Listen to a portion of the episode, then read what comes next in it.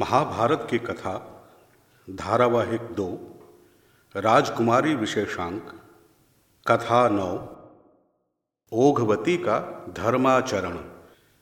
संदर्भ महाभारत युद्ध में भीष्म बाणों की शैया पर लेटे हुए थे।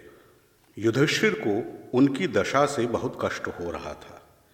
उन्हें ऐसा प्रतीत हो रहा था कि वे ही दोषी थे और वे बार बार भीष्म जी से अपनी शंकाओं का समाधान पूछ रहे थे। इसी संदर्भ में भीष्म जी उन्हें सुदर्शन और ओघवती के धर्माचरण की कथा सुनाते हैं। ओघवती का धर्माचरण। बहुत समय पहले की बात है। पृथ्वी पर ओघवान नामक एक राजा राज्य किया करते थे। वे बड़े प्रतापी थे। उनकी पुत्री का नाम ओघवती था। वो अत्यंत ही सुंदर और सर्वगुण संपन्न थी।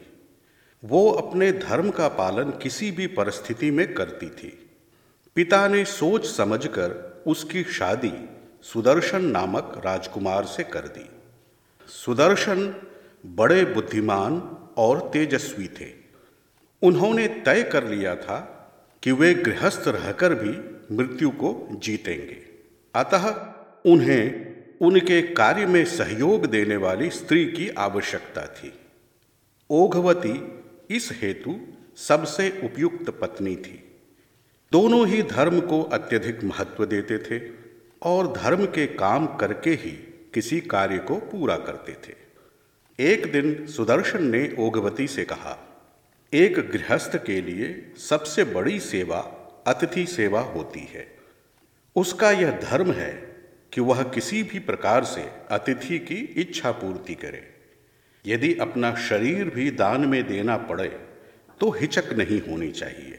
तुम भी ऐसा ही करना। ओघवती ने अपने पति को आश्वस्त किया और बोली, पति की सेवा मेरा धर्म है और उनकी बात मानना भी, अतः आप निश्चिंत रहें।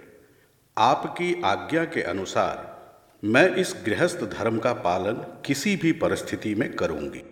वो जानती थी कि उसके पति का निश्चय बड़ा कठिन था और उसकी मदद के बिना यह संभव न था। एक दिन की बात है। सुदर्शन यज्ञ के लिए सामान आदि लेने बाहर गए हुए थे। उसी समय उनके घर पर एक ब्राह्मण आया। ओघवती ने अतिथि का उचित स्वागत किया और कहा, कहिए मैं आपकी क्या सेवा करूं? अतिथि की सेवा करना मेरा धर्म है। ब्राह्मण प्रसन्न होकर बोला, देवी तुमने मेरा उचित सत्कार किया, अतः मुझे आशा है कि आज मेरा कार्य अवश्य पूर्ण हो जाएगा। आप आज्ञा दें, जो भी मेरे वश में होगा मैं अवश्य करूंगी। ओघवती ने विनम्रता से कहा। तब ब्राह्मण बोला, तुम्हारा कल्याण हो देवी। यदि तुम गृहस्थ धर्म को मानती हो तो अपना शरीर मुझे दान में दे दो। ओघवती ने सुना तो चकित रह गई। उसने मन ही मन सोचा कि यह ब्राह्मण नहीं हो सकता, या तो कोई देव है या फिर राक्षस। फिर उसने अनेक प्रकार से उसे समझाने की कोशिश की। आप अतिथि हैं, अतिथि देव समान होते हैं, अतः देव मानकर मैं आपसे प्रार्थना करती हूँ कि आप कुछ और मांग लें। मैं एक पतिव्रता नारी हूँ और किसी दूसरे आदमी का किसी प्रकार का संपर्क भी मेरे लिए पाप है। ओघवती ने कहा, सुनो देवी, तुम्ही ने कहा था कि तुम गृहस्थ धर्म को मानती हो तो उसका पालन करो। मुझे पता है कि तुम पतिव्रता स्त्री हो, किंतु मुझे तुम्हारा शरीर चाहिए। यदि तुम्हें स्वीकार ना हो तो मैं चला जाऊंगा, ब्राह्मण ने निर्णायक स्वरों में कहा। ओघवती मुश्किल में घिर गई। एक पतिव्रता और धर्म को मानने वाली स्त्री के लिए किसी पर पुरुष का स्मरण भी पाप होता है। यह तो उसका शरीर ही मांग रहा है, अब वह क्या करे? उसके सारे प्रयास निरर्थक सिद्ध हुए और वह ब्राह्मण न माना। ओघवती सोचने लगी कि हो न हो, इसी परीक्षा की घड़ी को पहचान कर मेरे धर्मज्ञ पति ने शरीर दान वाली बात कही थी। अवश्य ही ईश्वर की यही इच्छा है कि मैं अपने पति धर्म से भ्रष्ट हो जाऊं। फिर मेरे पति की भी यही इच्छा थी कि मैं अतिथि का किसी भी प्रकार से अनादर ना करूं। उनके वचन और ईश्वर को साक्षी मानकर मैं अपने गृहस्थ धर्म का पालन करती हूँ।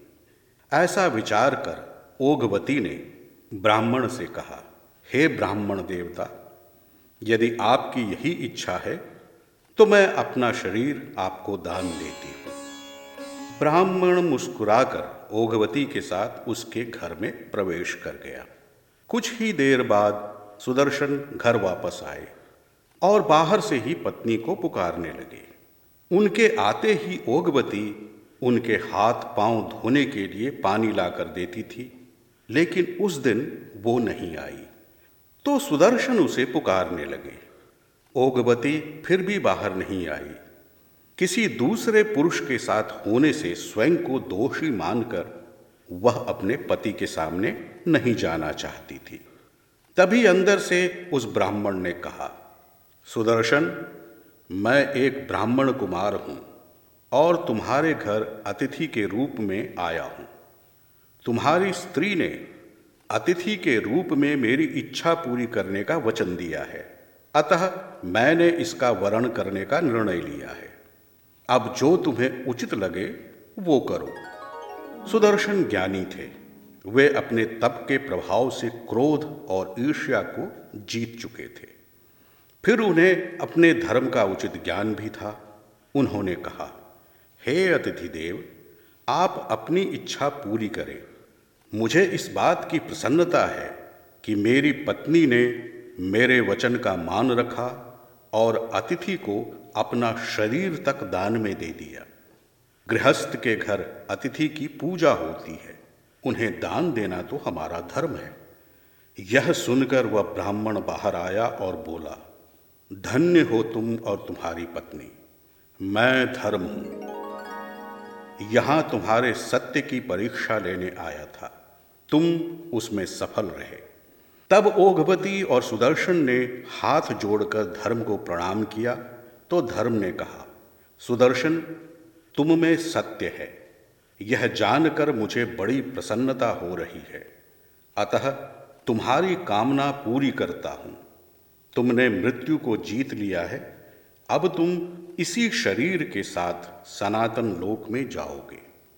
फिर उन्होंने ओघवती से कहा, पुत्री, तुम साध्वी और पतिव्रता हो, अतः तुम्हारे मुख से जो बात निकलेगी वह सत्य होगी। तुम स्त्री संसार को पवित्र करने के लिए अपने आधे शरीर से ओघवती नामक नदी होगी और आधे शरीर से अपने पति की सेवा करोगी। तुम्हें कोई परपुरुष आंख उठाकर नहीं देख सकता। तुम आजीवन अपने तप के बल पर सभी का भला करती रहोगी। यह कहकर धर्म वहां से अंतर्धान हो गया। उसके बाद कई युगों तक ओघवती और सुदर्शन उसी प्रकार तप करके लोगों के लिए कल्याण का कार्य करते रहे।